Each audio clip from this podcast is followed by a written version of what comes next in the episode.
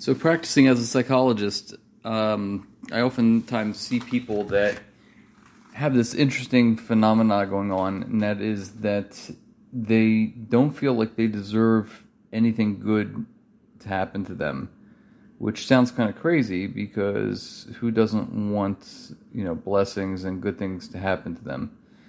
And there are many different reasons why people don't want good things to happen to them. Sometimes they feel like they don't deserve it Sometimes they just uh, don't feel like they have the energy to accept anything good and they can't see the good.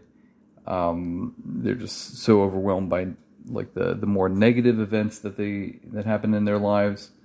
And it's just amazing to, to see that this happens on a daily basis, which causes people to become depressed and anxious and when they want to really try to see the good that overwhelms the, the bad or the negative, then they really come to that realization of where they are in life and they start making progress.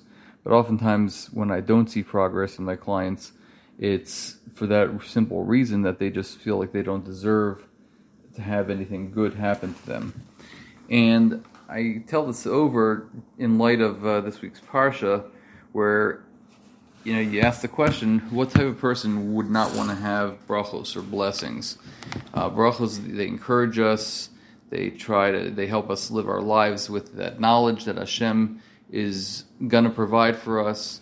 But there's a pasuk in the parsha which seems kind of strange when you first look at it. It says, "V'ol lecha kol brachos ha'ela v'hisigucha." Kisishma b'kol Hashem elokecha. Keyword is vesigucha. It says all these blessings will come upon you and reach you if you don't listen to the voice of Hashem your God. So the question is obviously why would anyone want to run away from blessings, as um, as this pasuk seems to imply?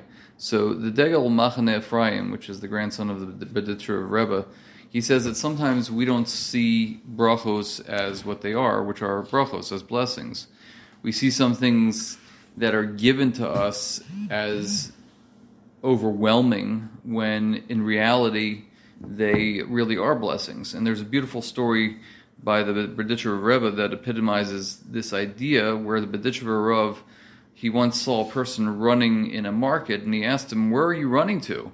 And the guy responded that he was running for his parnasa, to which Reb Levi asked him, how do you know your parnasa is in front of you? Maybe it's behind you.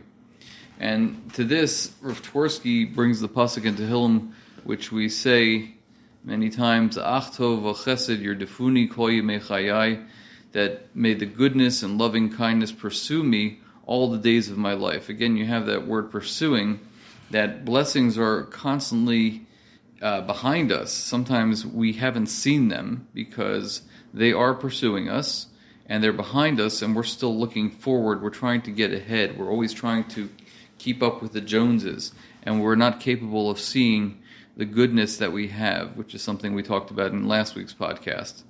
And again, this is something that I see in um, my private practice a lot where people just can't see the light at the end of the tunnel. So I believe what the pasuk is really trying to teach us in this week's Parsha that the blessings are going to overtake us is that we should let them overtake us. We should allow those moments where we look at our children and we see some of the great things that they do, and not look at the the uh, the minuscule um, things that that kind of set us back.